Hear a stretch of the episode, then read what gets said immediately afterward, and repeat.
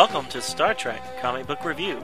Our several year mission will be to boldly go where no podcast has gone before. We will be reviewing every Star Trek comic book ever published. These stories have been released by Gold Key, Marvel, DC, Malibu, Wildstorm, Tokyo Press, IDW, and others.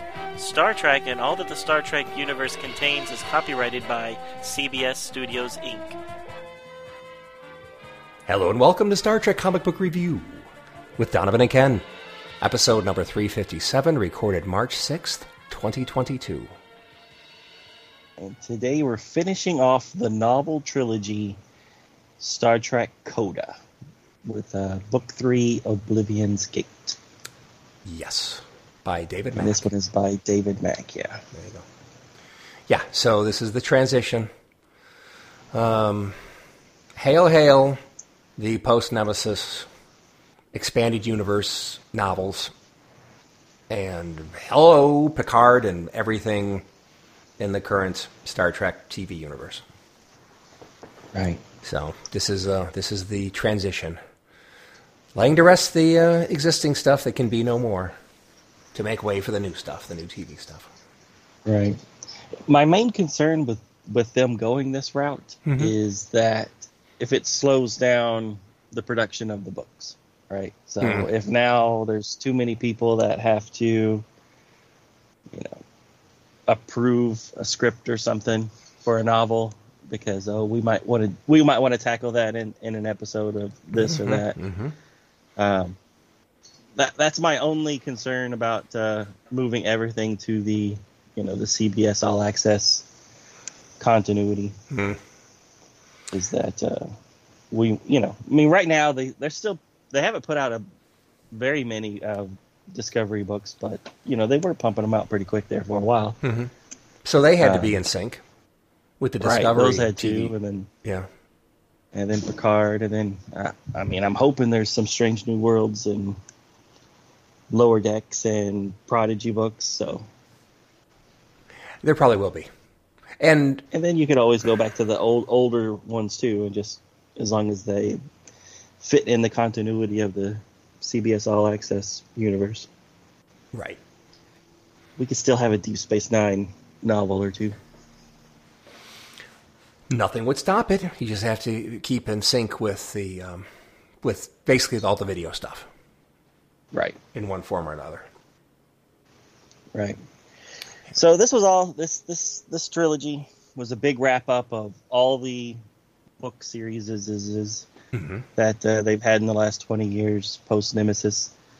Um, if I was a fan, I mean I am a fan, but if I would have really been reading all the book series is, is and and I would really lean towards this um, either Enterprise, right? Because Enterprise is hardly mentioned at all. But uh, but if I was a big fan of Voyager, which I know a lot of people who are just fans of Voyager, and they you know the other ones are just like eh, I like them okay, but Voyager's my my cup of tea.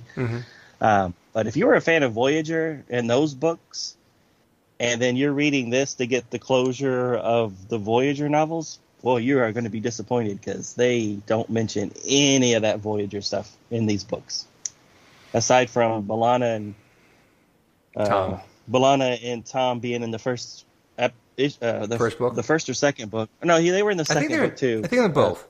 But Yeah. yeah. Once But once very little. yeah once they got away um, on the Aventine and and made it clear they weren't going to use the Enterprise. Um, that's the last time you saw those two. And then Tuvok's in this one quite a bit, but he's a Titan character now, so Right. it's not really quite the same. And there's some lip service given to Janeway, but she's never in it. So right, right, mentioned from time to time, but really not much. right. So that Yeah, was just true. one of the things that I thought. I thought this book, you know, because like you said, the first book was very heavy into next gen, and then the second book was still heavy in next gen, but it brought in a lot of Deep Space Nine characters. Right. So I was really expecting book three to bring in a lot of Voyager characters, and that way you have a closure of all three book series. Right. And that just never happened in this book. No. Well, they had to, yeah. In the end, they had to decide. You know, I mean, because they shoehorn a lot of characters from a lot of franchises into this. Yeah. I mean, you see pop, people popping up all the time, and sometimes they don't stick around long. But it's like, oh, I know who they are. So they'll pop, but usually like in the parallel universes, they'll pop up. Um, uh, and I've got some comments about some of them. Um, Right. So, and I'm sure you do too. So they, they did a lot to try to uh, give some time in the sun to an awful lot of characters. But yeah, in something like this, there's always going to be not enough for somebody. And unfortunately, Enterprise was so long ago. Um, it was Yeah, hard to work them in. Yeah, I wasn't expecting anything from Enterprise in there, Exactly. Right. But I was expecting some Voyager stuff, and I Yeah. was Some more Voyager would have been would have made sense. Come But, on, Harry uh, Kim at yeah, I least. mean- One of the most popular characters they had. Bring Harry in. Anyway. All right. Well, do you uh, want to do our little brief synopsis? Uh, Yeah. So I, I volunteered to do the synopsis. Um, and and it's not going to be that terribly long, but you know, there as I as I reread the book to do my synopsis because I first read it, listened to it because I listened to the audiobook. Um, and got the whole thing through, and it's like as I'm listening to it, it's like, oh boy, there's an awful lot of detail here. How am I ever going to synopsisize this thing? And then, uh, then as I was listening again and, and worked on the synopsis, I kind of recognized it was kind of broken up into, I think, five different sections. No, oh, actually, a little bit more. Uh, seven different sections. But some sections are bit bigger than others. Um, so let me just go ahead and just launch into it. And then I'm just going to say And what so the you're- sections I'm sorry, I didn't mean to cut you off. Okay, But cut, when you say it's sections, you're you're doing your own sections, not the Yeah, these are not chapters. part one, part two, and part No. three in the in the book itself. Exactly. So I'm saying this is Okay. this, this is how I see the narrative being broken up. Oh, and before I jump into that, let me just quickly say, um, David Mack is the author. Robert Petkoff is the narrator, who does an awesome Picard. Um, he's just he does great impressions about a lot, for a lot of characters, some better than others. Um, and this is considered part of the next gen series of books. At least Audible considers that. I assume that's the same thing as the published books. And uh, it was released November 30th, 2021. Uh, Simon and Schuster audio. Okay, so here's the sections that I see. The first section of the novel is Assault on Devidian HQ. So uh, Donovan and I both talked about this, and when we were first reading it and things, it's like odd beginning. So the bottom line is you're just thrown right in the middle of an assault where uh, Picard and Sisko are leading a team of, you know, Starfleet heroes as they're making a brave last stand against the Devidians, as they're apparently raiding some kind of Devidian facility and trying to do something uh, with their uh, chronoton core or something. They're trying to reprogram something, and that's the big thing. Uh, Worf's already dead before the salt happened. Uh, you know, Data's trying to reprogram the Devidian reactor. Uh, and is Geordi is feeding information to Data from some other location, and I, I don't recall whether they actually said where he was. You'll find out later. Um, Data's in the back of the head or back of the neck, and he falls. Anyway, the bottom line is everybody dies and Picard fails. So it's like, oh, great. So the assault failed, and wouldn't that be the end of the book? You'd think. Well, uh, anyway, so then then they move on from that odd way to start the movie, and and now it seems like we're in the right continuity.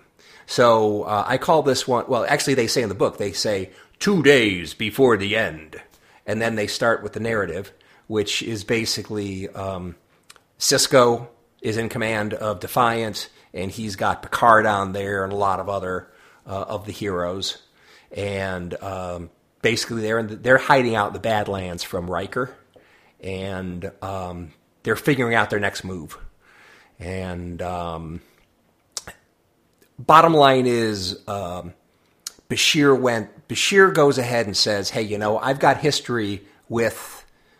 I I know someone that can help us, but you won't like it." So it turns out that Bashir in the Section Thirty One novels had uh, had a relationship, spent some time in the Mirror Universe, and he had a quantum communicator, which allowed him to communicate over to the mirror universe, which apparently had transitioned successfully from the ruthless Terran Empire into the more benevolent uh, galactic Commonwealth. So they were able to um, work with them, and basically uh, the Commonwealth uh, gave them uh, shelter. Said, "Yeah, come on across." You know, chips and beer will be on the table. So they come across and they meet doppelgangers of some of themselves um, uh, in the Galactic Commonwealth. And the first ship that contacts them after they come across is captained by none other than Luke Picard, who is in the uh, Jaunt Ship Enterprise. Uh, which is doesn't look anything like our normal enterprises because it's based on roughly uh, Vulcan designs, um, uh, ship designs. Um, and then, oddly enough, his first uh, uh, his uh, first officer is K'Ehleyr, who is, of course, Worf's dead wife in in our universe. So, anyway, so they're work, talking to the to the to the Galactic Commonwealth folks and uh, there's another group of people within the Galactic Commonwealth called the Memory Omega. Okay? So turns out that those were the people that are the real power in the Commonwealth that were able to depose the Terran Empire and also bring forward and promote uh, technology and the transition to create the Commonwealth. Anyway, so our heroes are working with them to come up with a way to figure out what's going on what's truly going on with the Devidians' uh, sudden ability to be able to uh, consume entire realities and figure out a way to defeat them. So, the next section I call What's Really Going On and the Plan. So, this section of the book really is just um, Wesley and Data and Geordi using a um, memory omega technology called a quantum window. And by Wesley using this quantum window, they're able to figure out what's really going on. You know, how, is, how are the Devidians able to do all these things? And then after they knew that, then they had uh, some painful, a painful reality to accept and get used to, and then figure out a plan to defeat the Devidians. So this is where the real meat of the book is, I believe. And then uh, that plan they come up with, that basically the rest of the book is all about the execution of that plan to uh, defeat the Vidians.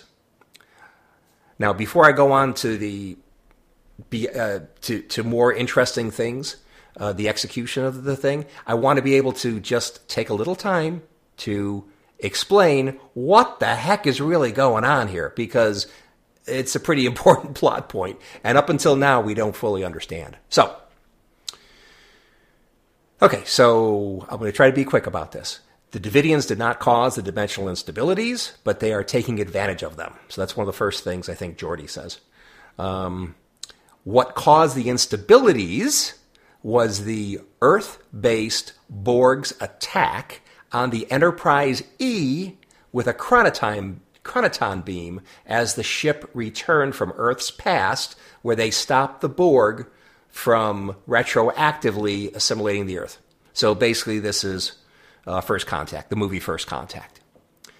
So if you remember when the Enterprise E at the end of the end of the movie just magically was able to leave the past and enter back into the future, we assume. Um, it was a very short bit of that movie. Um, but apparently, when they went back to their own timeline, um, the the assimilated Earth of that other timeline was able to attack the Enterprise, and that Borg attack uh, did not have the intended effect because the Enterprise E was able to get back to its normal dimension. However, uh, the fact that that attack happened with some kind of chronoton beam uh, fra- caused a uh, fracture that created two timelines in addition to the prime timeline. timeline. So the prime timeline is basically everything we know and love from the next gen TV show and all the movies uh, that we know and love. Okay, so one of the timelines that was created was a parallel reality to the prime timeline that was consistent with the Borg assimilation of Earth. And that is being called, quote, the Borg timeline. The other timeline is an unstable parallel timeline, um, which is where all of the characters in this book have existed since the Enterprise E returned from Earth's past, past victorious over the Borg. Okay, so this unstable timeline, through its instabilities, spawned more timelines that are even more unstable. Um, so it's these additional, even more unstable timelines that the Devidians have been feeding on like sharks on chum throughout this entire trilogy of books. Um, also, one of these, okay, um, let, let me just also say that one of these these unstable timelines that so the uh, so the second unstable timeline that I just talked about actually has a entwined parallel dimension, which is the mirror universe dimension that the Terran Empire was in, and then they were replaced by the Galactic Commonwealth. So those two dimensions are tied together in the same timeline. So, um, so, so, but okay, so at this point, the Devidians are running out of unstable timelines to consume, and they are being and they're becoming strong enough to consume the stable timelines, including the prime timeline. Um, that the unstable timeline chum was spawned from. So the big thing is our heroes are part of an unstable timeline that is going to go away, and there's not a damn thing they can do about it. But what they can do is they can form a plan to defeat the Devidians, destroy them, and stop them from being able to transition to praying on the original timeline uh, that we all know and love. So that's basically what the heroes do. They know they're screwed. So now they're going to go ahead and do everything they can to stop the Devidians from continuing and and even preying on their parent prime timeline. So, okay, so that was a lot of detail, and I just want to go over one more little chunk of detail. Then this this is all going to go a lot faster. Okay, so what is what is the plan to save the parent timeline? Uh, it is complicated. It is full of technobabble, and I'm going to try to do this as fast as I can without being too confusing. Okay, so they got one team that travels to the Borg timeline, and on uh, and they and once they get there on Borg, they go to Borg occupied Earth, and they stop the chronoton beam from being fired at Enterprise E, and therefore avoid the creation of the unstable timelines. Now you'd think that might be enough, but oh no, that would make it too easy. so, once they're able to get there and deposit data, and Lal and Bashir to guard the control room where the chronoton beam is operated from, and basically st- stop any Borg from getting into that control room. Most of the rest of the team get back on Defiant and they next travel to the Devidians' base of operations located somewhere in intertime. And then they coordinate with the, the members left behind in the Borg uh, timeline that at exactly the right pl- right time they're feeding each other uh, information using uh, quantum communicators to initiate a temporal recursion at the same time that the uh, Borg, t- Borg uh, attack is stopped. Okay, so those are two spokes of the hub. There's a third one, of course, to keep things interesting.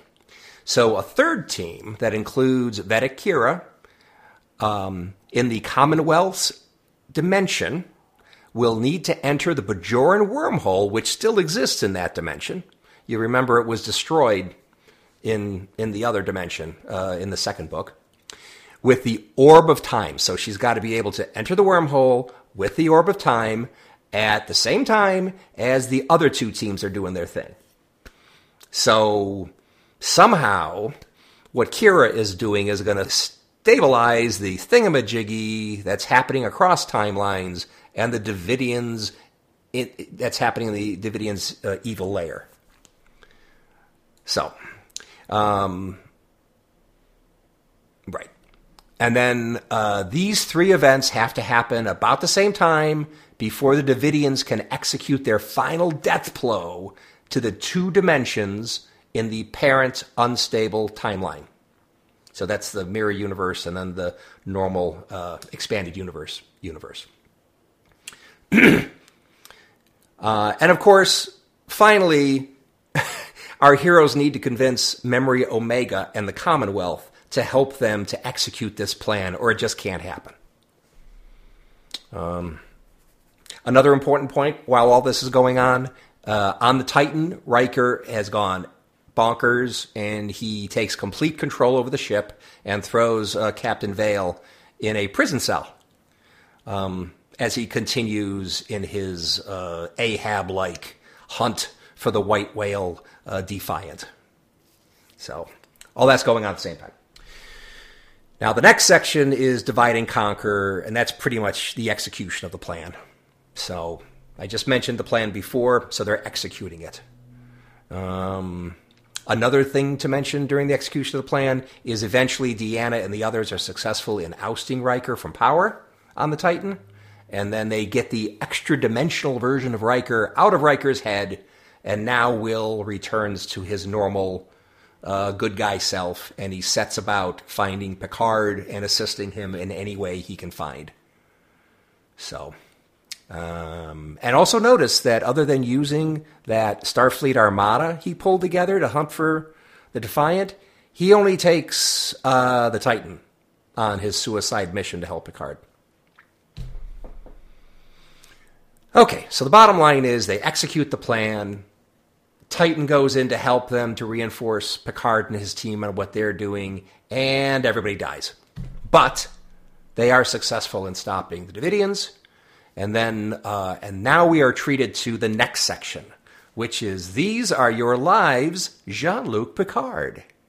So for a good chunk of the book, we get to see in the final nanoseconds of consciousness, Picard experiences his many lives across the unstable timelines before they all end.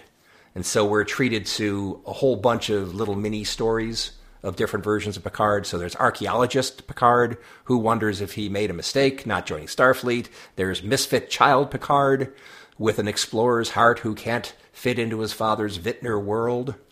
There's wimpy science officer Picard, passed over for promotions countless times, and he is quite bitter over it. Um, I think we saw this version of Picard in the TNG episode Tapestry, or a very similar version. Um, Deathbed Picard, who is on Luna inside of the Starfleet, I guess home for old officers. And he's calling out for Beverly and Renee, uh, you know, his wife and child. And the doctors are telling him, You never had a wife or child. You've never been married. And then uh, he's suffering ir- from Irumodic syndrome and calling out for Riker, Geordi, and Data, who at this point are all long dead. Great. Very positive. Uh, new Daddy Picard holding his newborn son Renee. Cadet Picard, who finds his limits and pushes beyond them by winning the Academy Marathon. Blah, blah, blah. Lots of these, lots of these things. Which finally ends at Chateau Picard, where he's walking among the vine rows with number one at his side. Of course, that's the dog. Um, and Picard finds forever in this one moment as oblivion takes him into its embrace. So that's the end of Picard. Bye bye. Or at least that version of Picard. Um, they insert a cool little tweet, which I or quote, which I never heard this before, but it was it was apparently Leonard Nimoy's last tweet uh, in 2015, and it said, "A life is like a garden. Perfect moments can be had, but not preserved, except in memory. LLAP. So, oh, that's sad. Okay, finally, the last bit of it is um, is the author. The is this the author of of all these tomes? Uh, we visit Benny Russell, the 1930s science fiction writer, who can't sell his stories, but um, but may but may he may indeed have written this book, and indeed all of the stories of a bright future worth living, because he knows in his heart it does exist. So he finishes his current novel, last page, and puts it all together in the manuscript and begins writing his next story about these great heroes, um, which basically is a summary of how uh, Picard, first episode of Picard season one begins, um, where he's pondering his star, his ex Starfleet career and the moment when it all went terribly wrong, and then uh, the end. That's it. Sorry, there's a lot of detail there, but that's the book. Well, it, it, it was a big giant book, so. And there was a lot of details that happened, and believe me, I skipped a ton of detail. yeah, so uh, I don't know if we did it on the the episode or it was just when we were chit chatting mm-hmm. at some point, but I told you from the very beginning that I did not want it to end with uh, oh, these are all just stories written by Benny, and and uh, and, and then that's exactly what they did, and I'm like, well, I mean, I, I, guess it's a fitting end, but I really wanted something that that was different than something than I could they, come up with than what they did in in DS9. right. Yeah. Yeah. So yeah, so basically, he's been writing for the last 20 years of this one possible future, and then he's finished with that one, and he's going to write about the same characters, but if events went slightly different. Mm-hmm. so it was kind of good, but again, I was just like, I was a little, a little disappointed that that was that was how it ended. Yeah. Well, they're carrying but, forwards a lot of ideas from the TV shows. So sure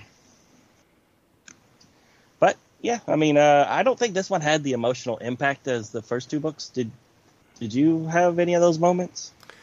Well,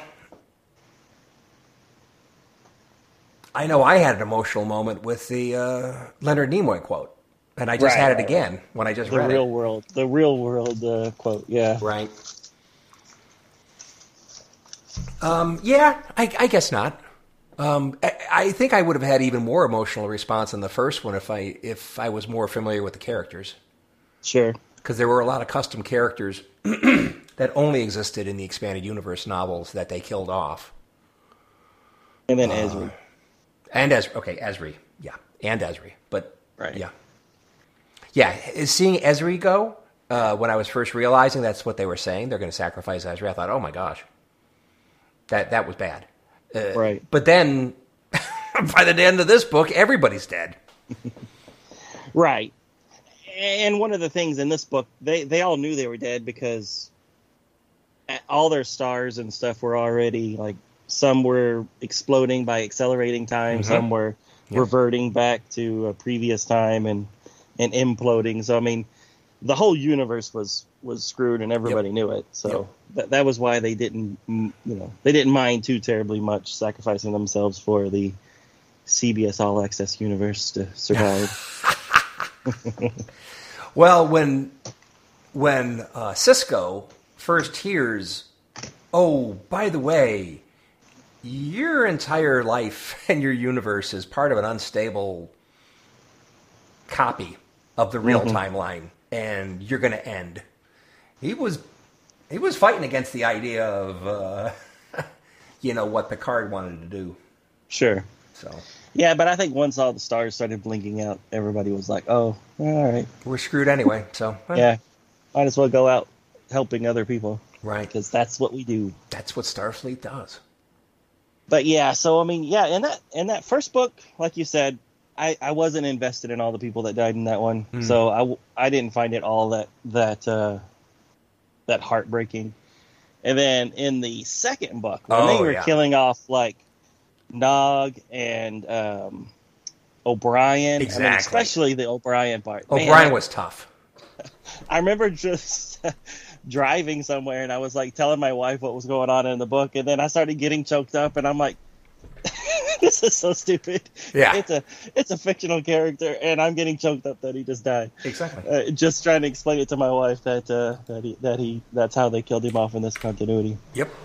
But I, ne- I never had that in this book, and and you know, and, and, and everybody died in this one, so it's just like I don't know what was different. I mean, even when we started it, we knew how it was all going to end with with this universe ending, but.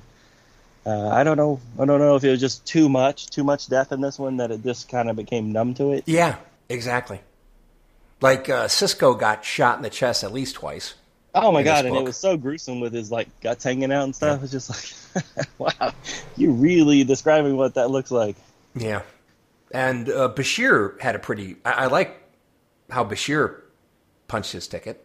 That was Right. pretty cool. Now, him again, graphically, you know, he, so he had like uh, the side of his body blown out or something. Oh yeah, no, no, he was the one that was so graphic. Yeah, Yeah, that. right, Sisko was graphic, but Bashir was more graphic. right, right.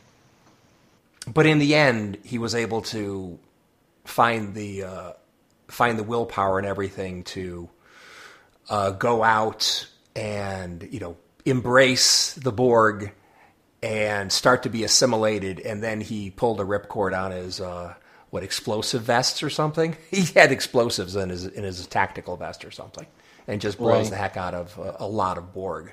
So I thought that was pretty cool. Yeah. No, nobody goes out like a chump. I mean, Yeah. they they all everybody does what they're you know everybody has noble sacrifices. Yeah.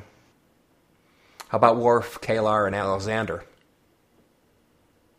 So they all end up dying, falling off the edge of that control platform or something onto basically a pile of dead Nagas. But they all went out fighting, and they all Right. went together as a family. So Yeah, that was good.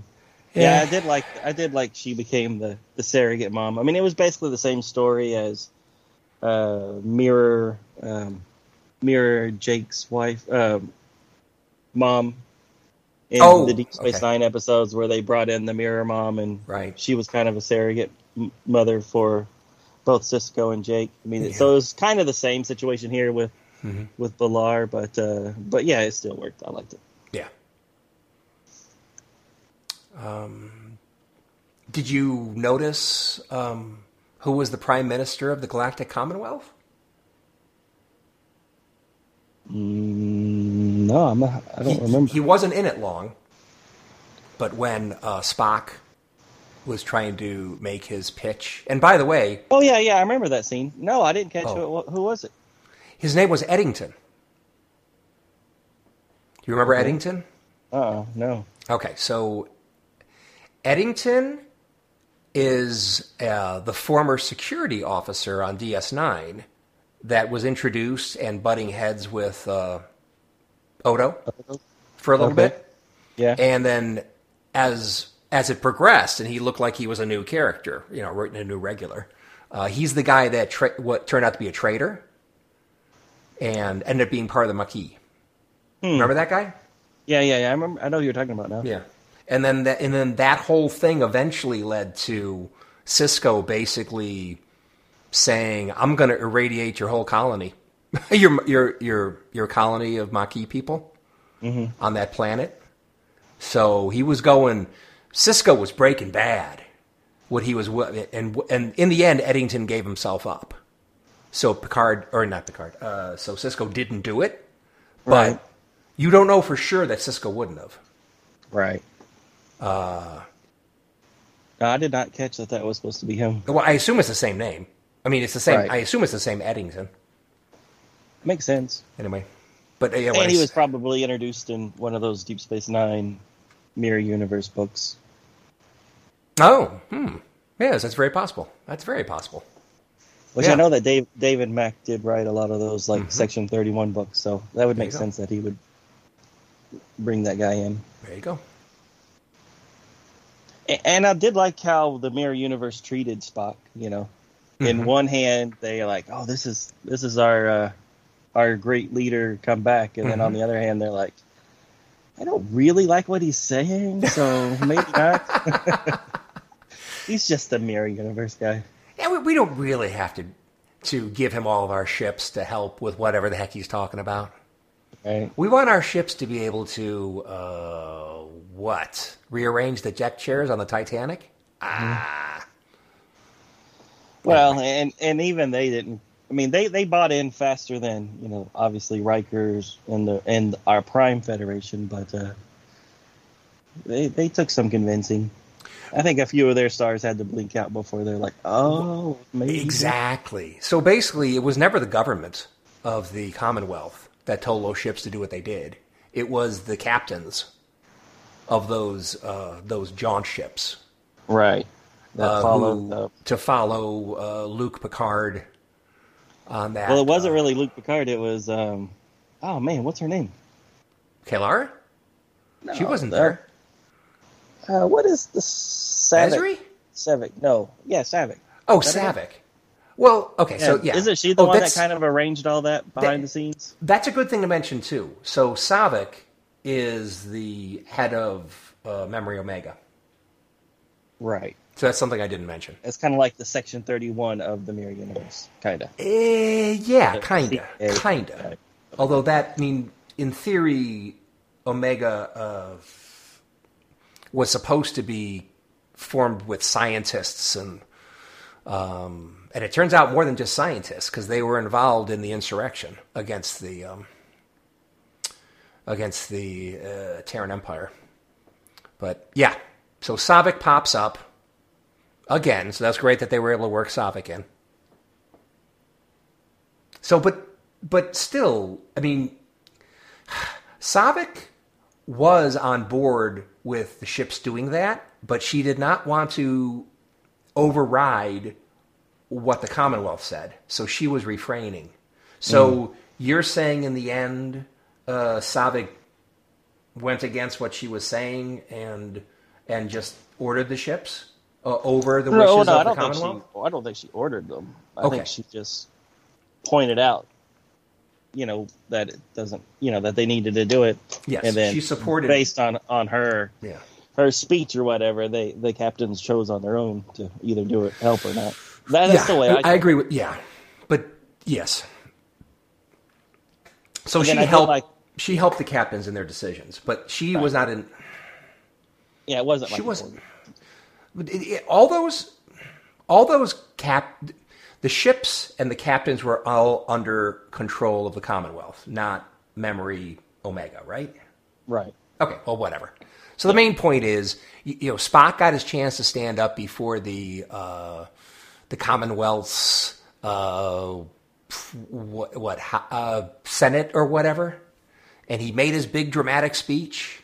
And like you were just saying a few minutes ago, they were like, "Oh!" At the beginning of the speech, it's like, "Oh, look, our great leader's back." And there's, uh, by the end, they nah, nah, Yeah, like they're, you, they're like, like throwing you said. tomatoes at him and stuff. So I and that was kind of cool because you know what you were expecting was, hey, this is Spock.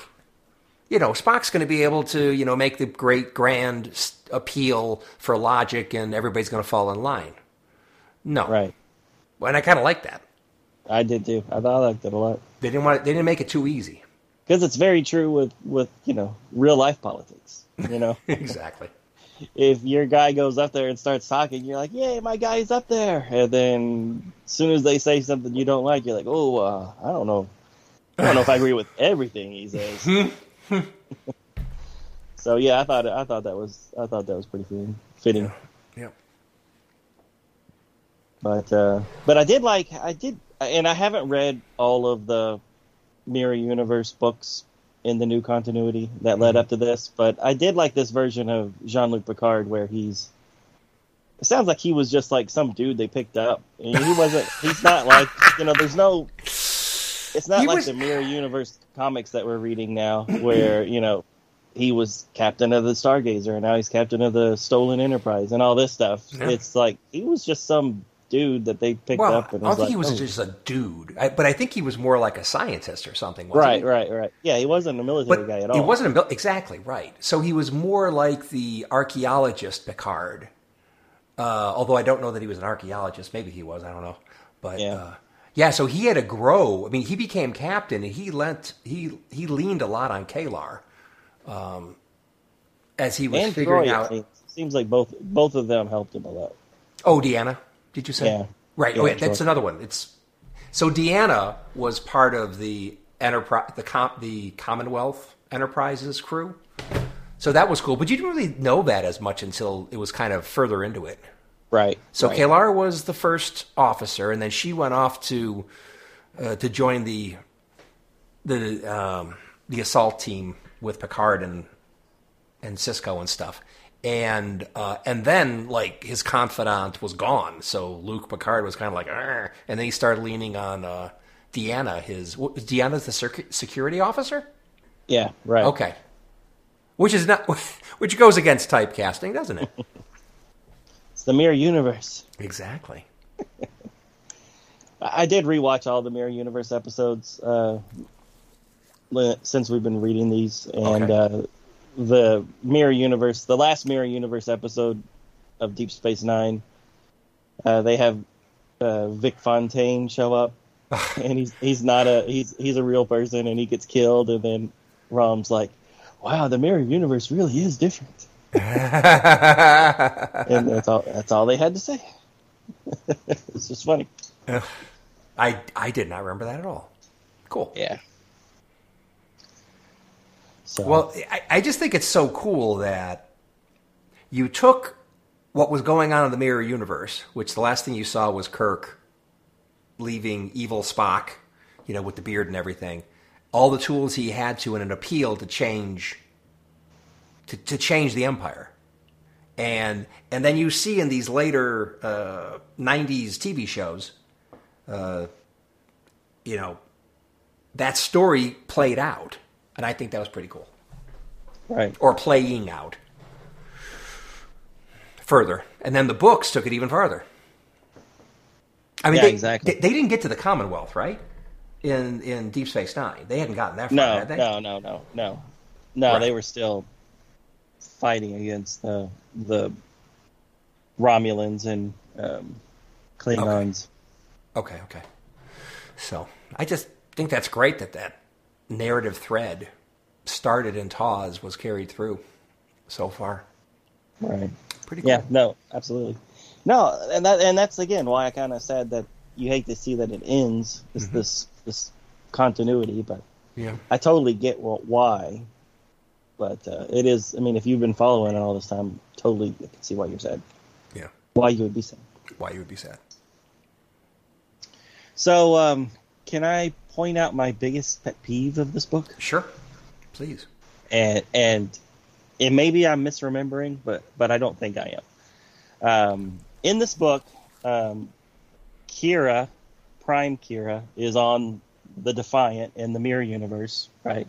Which was the one that Smiley and them built and had Sisko come over and help them with and all that stuff. But uh, so she's on that ship and she's like, it's just like being on my Defiant, but uh, it's not my Defiant, so I'm going to start calling it Defiant Two. every you time- texted me this. I yeah. Every time she called it Defiant 2, I'm like, it should be Defiant 3 from your point of view, because in season 7 of Deep Space Nine, the Defiant is destroyed. Mhm. And instead of, you know, not having a Defiant for the last couple episodes of the show, they instead had another Defiant class ship, the, uh, I think it was the Apollo or something like that, and they just renamed it Defiant and and and it always kind of bothered me because they don't call it the Defiant A. Mhm. It's just USS Defiant, same registry number. Pretend like that's the way it's always been. And that's completely wrong. They have to do something to distinguish And- the ships. They're different ships. In my mind, yes. Yes. and then and then so then throughout all these books and stuff, when they call it the Defiant, when they're calling it the Defiant, in my mind, it's like I I know that that's really the second Defiant. Mm-hmm. And then here's Kira. Oh, I'm going to call this one the second Defiant because it's not my Defiant, and I'm like, either neither is the one that you were just on in the other universe. That's not your Defiant either. I know you've been on it for 20 years, so technically I could see why you would call that one your Defiant, but that's still the second one. That's still Yeah. Defiant 2 as far as I'm concerned. Yep. Or Defiant A. Yes, but yes. So you you want to expand your rant? Well, I, I just I just don't get why Enterprise it seems is the only one that ha- gets the same registry number A B C D E F G uh, treatment, whereas you know we've now seen Stargazer and Picard, just new registry number. Hell, even the Defiant itself was you know the name of a Constitution class ship in TOS, and now Mhm. it's a Defiant class ship, and Yep. then they just give it a new registry number and the same name. Uh, so yeah, I really don't know why Enterprise and now I guess Voyager and Discovery uh, is getting the uh, the J treatment. Yeah, so it's it's inconsistent. Right. So you've got ships with the same registry number that are both both have the same name. So that's Defiant, right? Defiant Right. one and two, Yeah, right? yeah, And right. then you've got um in in the first episode of season uh, two of Picard, we are treated to a new Stargazer. Now that has a different registry number. So the same name, no ABC at the end, but we've got a different registry number at least because it's because the number's way higher than Yeah, whatever the, whatever the original one was, fifteen oh one or whatever it was, Mm-hmm. eighteen or something. Um, and then you've got Voyager J, which is in the thousand year in the future version of uh, Discovery.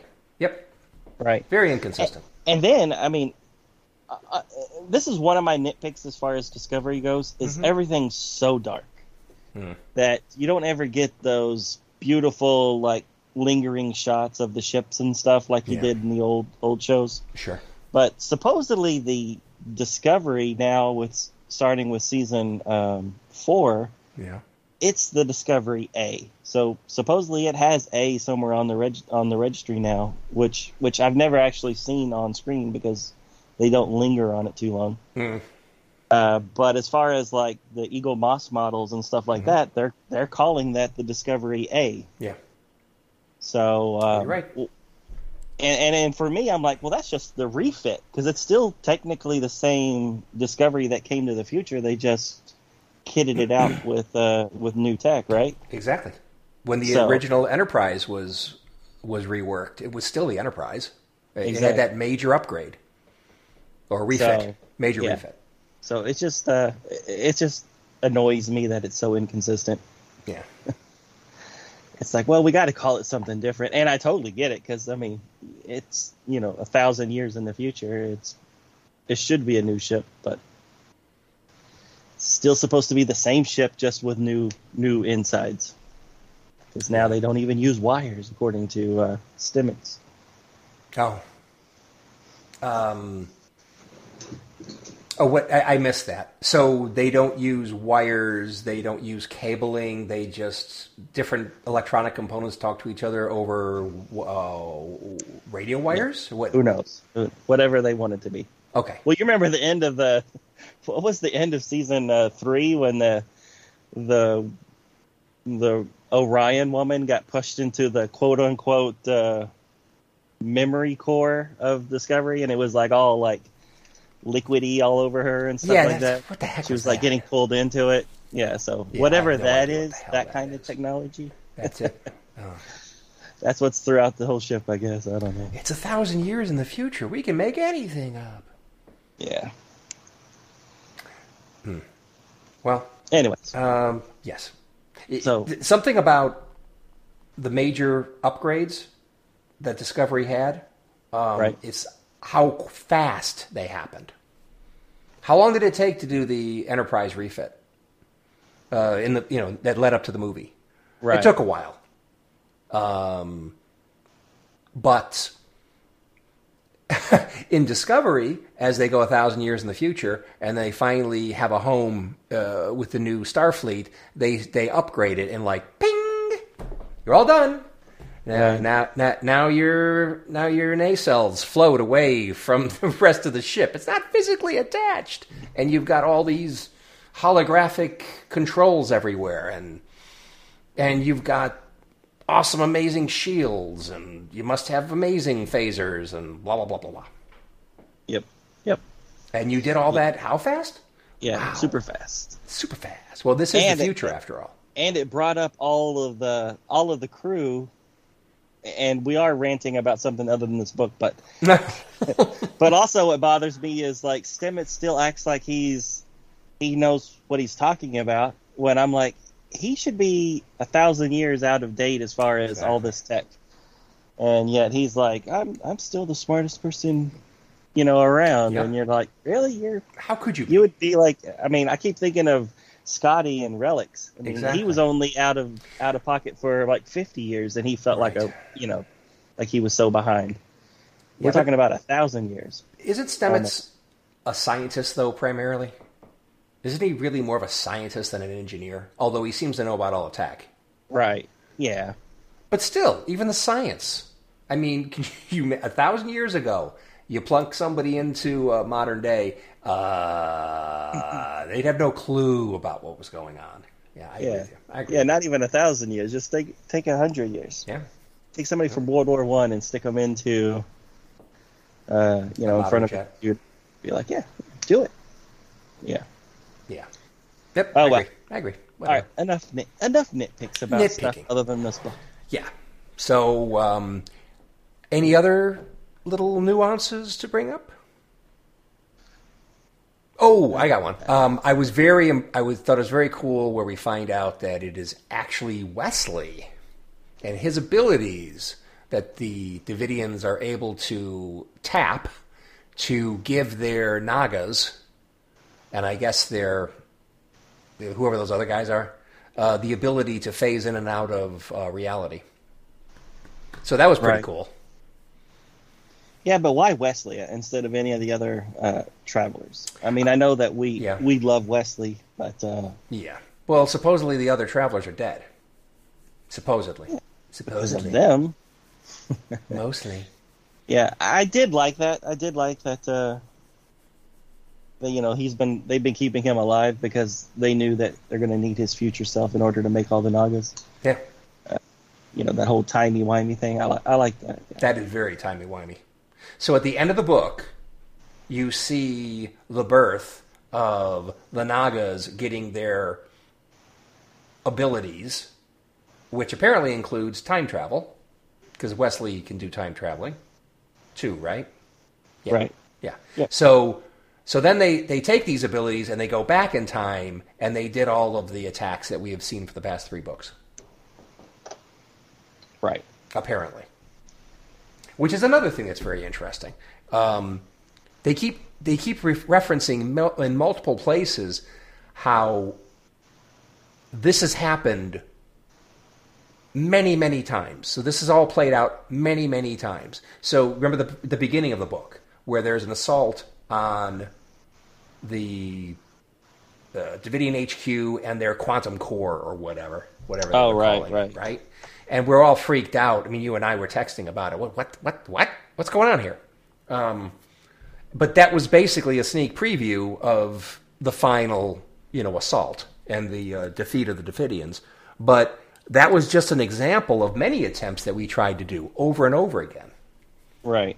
And it was when Riker got his marbles back and got the the wigged out parallel universe Riker out of his head that he was able to say, "This has happened dozens of, or this has happened a lot before, maybe an infinite number of times. Who knows?" Right. Um, Yeah. So each one of those universes that they snuffed out, I mean, there's a good number of them that were close enough to ours that they tried to do the same thing, but it never worked. exactly. Yeah. I like that. so, well, I like it, but it's like, oh my god, you guys are doing, you, you guys are doing more than timey wimey. You're doing all this mm-hmm. interdimensional timeline, timeline wimey stuff too, and it's like, oh boy, this is com- this is difficult to follow.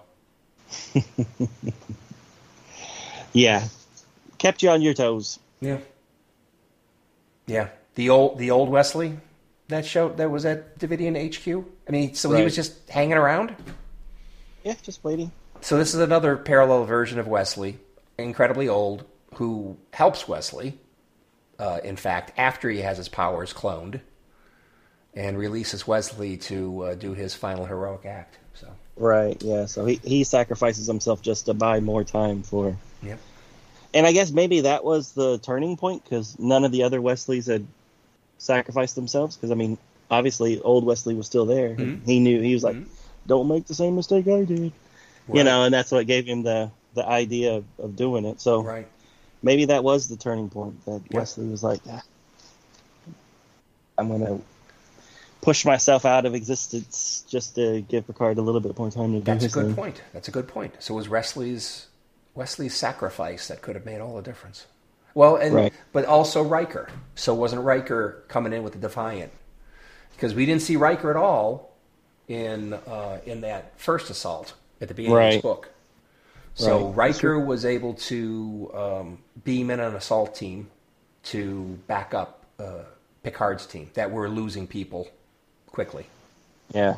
So that made a big Now- difference too. Now that that part was sad. That part I will admit, little little little misty eyed reading the uh, you know where where Yeah. Riker's on the bridge fighting those Nagas, and then he's and then Troi's on the ship On the with ship, with on the Titan. Uh, Tasha, and Tasha's like, "Are we going to be okay?" And and Troi's like, "All I can do is lie to her," and she Yeah. says, "Yes, we're."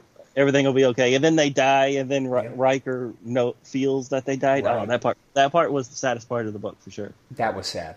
That was very sad. and that he just knew. He was like, "Oh, they're gone." Yep. It's like, "Oh my god." Yep. and so, why didn't he bring more ships with him? He could have.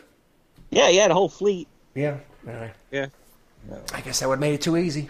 yeah, it made it m- m- too many more people just to die. Right. So, um, one of the things I did like, and and and it's going to be kind of stupid, but I liked it. Um, that you know, this book's called Coda. Uh-huh. All, this is the Coda trilogy, Mhm. and uh, in this book, they they come up with an acronym that that that is what Coda stands for, and they call it the inverse corrective distribution action Ah! in the present dimension. So I didn't catch that. Yeah, yeah, they came up with uh, an act. They came up with a, a thing that they were doing, and they then they started calling it Coda, and I was like, oh, that's pretty cute. so, um, yeah, that that made me happy, and it it, um, it reminded me of again, I, hate bringing up other franchises, but in the uh, DC TV universe, you know, they they came out with novels and comics and stuff, just like every other ex- expanded universe series types do. But over time, the books pulled away from what was going on in the story, right? I mean, like they would introduce a character in the books, and then years later, that character would show up in the in the TV show, but with no reference to the adventures in the books, right? hmm Um, so anyway, so then the book started like referencing the dissimilarities, and they started calling the uh, the TV universe timeline. They started calling it the trans multiversal version universe, and then they so it's basically the TV universe, Okay. transmutational version universe. So I always thought that was so funny, and then here they kind of did the same thing by, you know, the series is called Coda, so now we have to have something that that stands for Coda. I, I liked it. It put smiles on my face every time they said it. It puts a smile on my face. Yes. And of course, coda in music is a passage that brings a piece or a movement to an end. Right, which is very fitting for these three books. Yes, it is. So that's probably where they came with the name originally, and then they came up with the acronym later. Right. Yeah, kind of like in that first episode of Agents of Shield when when they rattle off what Shield stands for, Yeah. and then that agent's like, and they're like, "What? What do you think that means?" And he's like, "I think somebody really wanted the acronym Shield."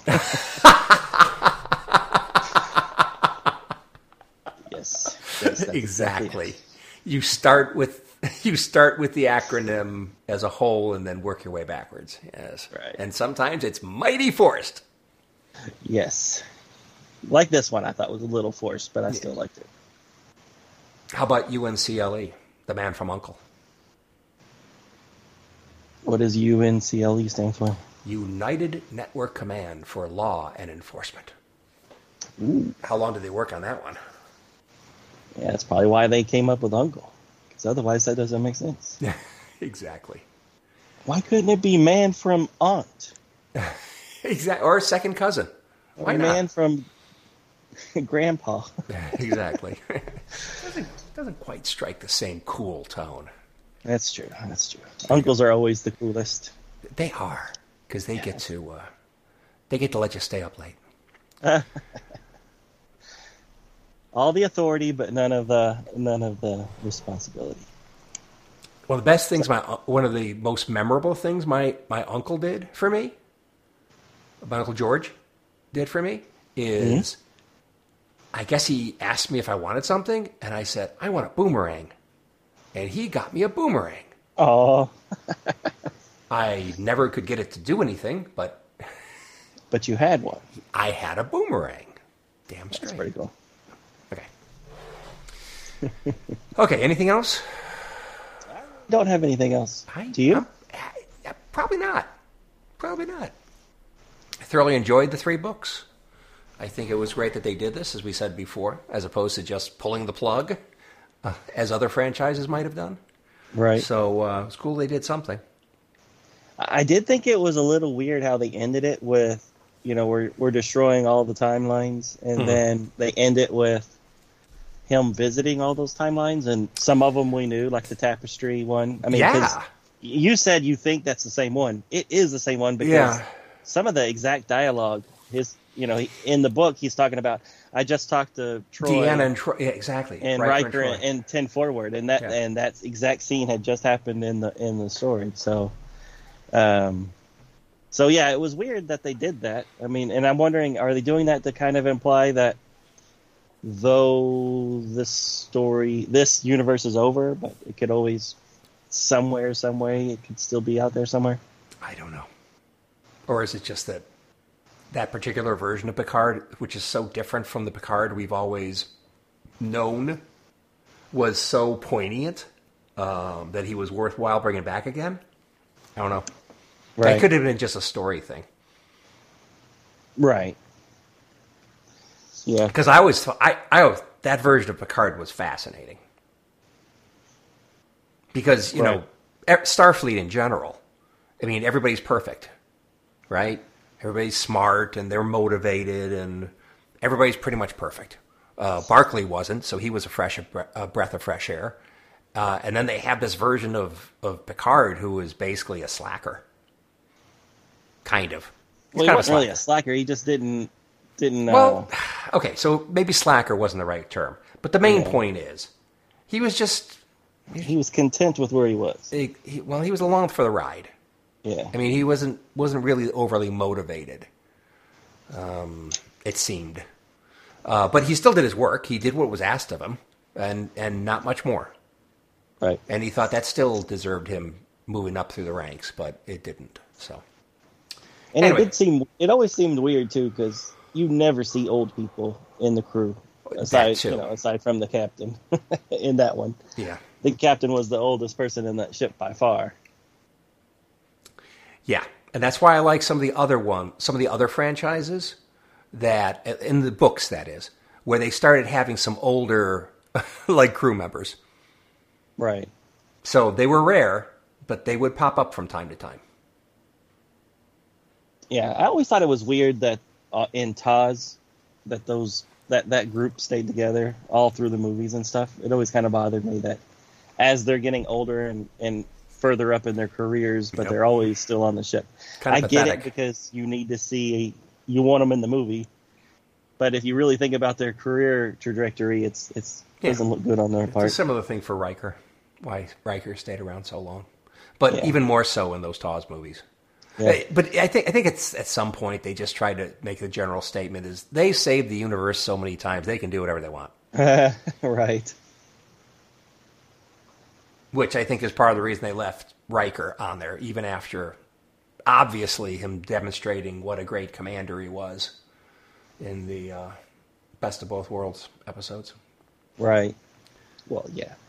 Can't have two ships going where no man has gone before. He got his own ship. Actually, they had all kinds of ships going, you know, where no man has gone before. But Yeah, but you can't have them both doing it on the same show episode. no, no, no, no, no, no, no. Obviously, they did what they did, and, and for the same reason that Riker stayed along so long. That's why. That's why Sulu was I mean, it took him until what was it the sixth movie? he finally he was on his own ship. Right. Yeah, and then everybody Yeah. else was still there. Well, I mean, and I always, I always throw out Star Trek too. I mean, at least, at least Chekov did leave the ship for a little He bit, but he ended up coming back. So, Yep, that was good. Anyways, but uh, but yeah, then I like the uh, that they tied in Picard um, at the end. Well, the TV series, you mean? Right, right, right. Yeah. Well, they had to pretty much do that. I mean, I mean, they're basically that was a commercial for the TV show. I mean, really. yeah. If you have, if you're not already invested, uh, maybe you should go go sign up for Exactly. Did you you don't remember this exact part where Picard's looking back on his former career in Starfleet and wondering where it all went, or thinking about where it all went wrong? Oh well, you should go and get uh, Paramount Plus. Paramount Plus, yeah. I, I, as far as like uh, story structure, um, we read this book before start, uh, inter, uh, season two of Picard started. But then when we're, I was watching the first episode of Picard this season. It starts off just like this book, in the thick of it. Everybody's dying, and then then the title card comes up two days earlier. You know, Yep. very very similar to how this book started, where you're just like, what the heck's going on? Exactly. That I, I kind of like that. I mean, Yeah. there there were there's a uh, the Trek culture guys and gals do the Yeah. ups and downs of different episodes. Right. So I did not watch the one that they did, but um, I was thinking to myself, uh, that's an up, and that's a down, and there's another up, and oh, there's another down. So it was a good episode of the first season. It was a good episode. It had its ups and downs. Right. I felt uncomfortable. Well, I, there's no way anybody's going to hear this until like months from now, so I probably shouldn't be worried about spoilers. But Sure. I was just uncomfortable about that Laris and uh, Picard scene at the beginning. Oh, really? A lot of people are like sad that uh, it didn't go anywhere. Well, and I'm sure it will eventually, but I was just a little kind of comfortable with it. It's like, oh, Why? Because she's so much younger. well, no, we. Uh, it's just, I just thought, oh my, how old is Patrick Stewart, and how old is the character now? I mean, it's nice that you can find love when you're a hundred, or what? How old is Picard supposed to be by this point? Yeah. Whatever. 100, I'm sure. Um, and that's nice and everything, but it's like, ugh. And and did they age up Laris a little bit? I don't think so. Did she look a little different this in that first episode? It's I like her teeth were not quite as bright and shiny as it used to be, or something. I don't know. I, I, I think I think they did a little bit, a little bit to make it a little bit more plausible. Well, the part I thought was weird is that uh, her husband's dead or something. Yeah, he just Like died. the, the the the male Romulan. yeah, he He, died. he was alive when Picard left to become a robot, I but then agree. now she's dead. yes, isn't that rather convenient? Yeah, I'm wondering if it's in one of the books or the that audio play. Maybe, maybe that's what the audio book's about. I don't know. I need to I need to listen to that audio drama. No Man's Land. Oh, the one that that's the one that more focuses on Seven of Nine and uh, I think so. Yeah, but, but maybe they throw it in there. I don't know. Hmm. I want some answers. it seems quite convenient. Right. But of course, that gave Picard, you know, woman trouble. That's perfect. Yeah. You got to talk to your bartender about that. We'll move in. Yeah. Yeah. Uh, the only thing I can think of is just just call Beverly. That's your soulmate. Where is she? Yeah, where is she? You should get back together with her if she's alive. Yeah. Anyway. Um, so, m- my last comparison of this book to Picard season two is um, they don't bring Picard's mother into this book at all. It really focuses on the brother and the dad. Mhm.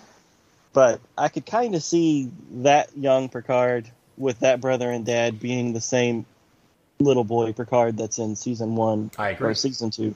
I agree. So I, I'm kind of wondering if that part of the book was also a nod to uh, what we're going to see in season two of his of his youth. It's probably it's probably consistent. I mean, well, they I mean, because none of that in the book had anything to do with anything we've ever seen in in Star Trek: The Next Generation. So I was like, the only place they could be pulling this from is is Picard, and then when I then because again read the book first, and then I was watching the episode, and I'm like, ah, yeah, this is this must be where they were getting it from, to kind of.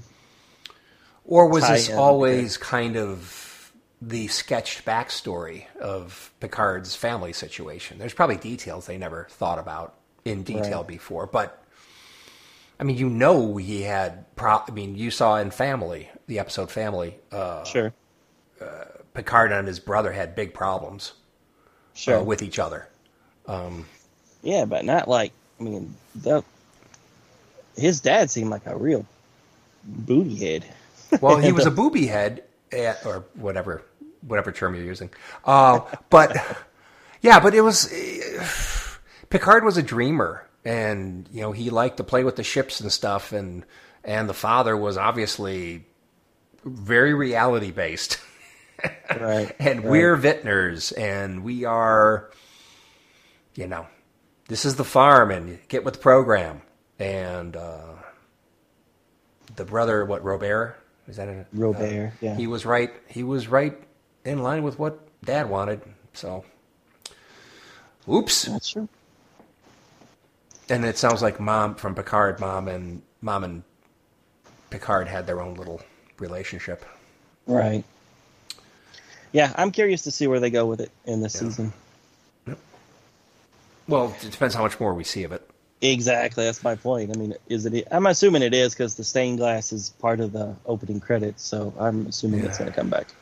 All right, Ken. Well, I don't have anything else on this book. How about you? I got nothing else, man. What's next? Will you tell me?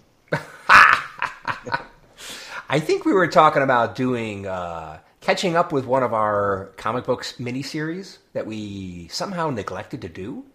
So Yeah. the space between issues one to three. So this was a IDW, of course.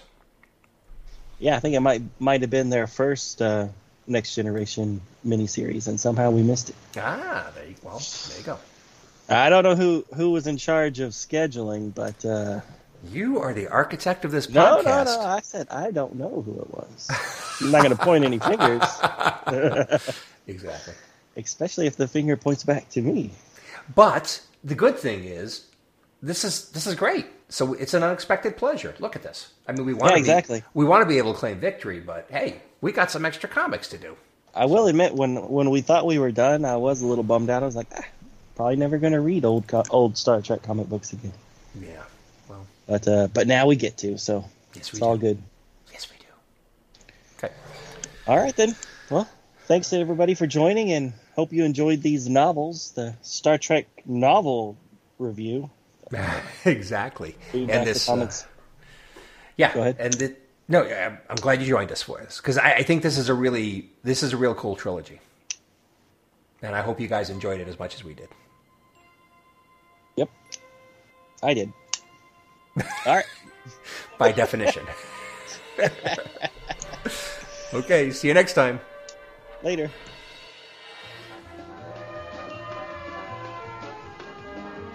Thank you for listening to Star Trek Comic Book Review.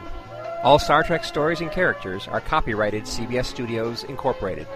All music, stories, and characters discussed are for entertainment purposes only. You can email us at startcomicbookreview at gmail.com. Visit us at our website, www.stcomicbookreview.com. Subscribe to us via iTunes or friend us on Facebook at first name ST Comic, second name Book Review. See you next time on Star Trek Comic Book Review. Let's get the hell out of here.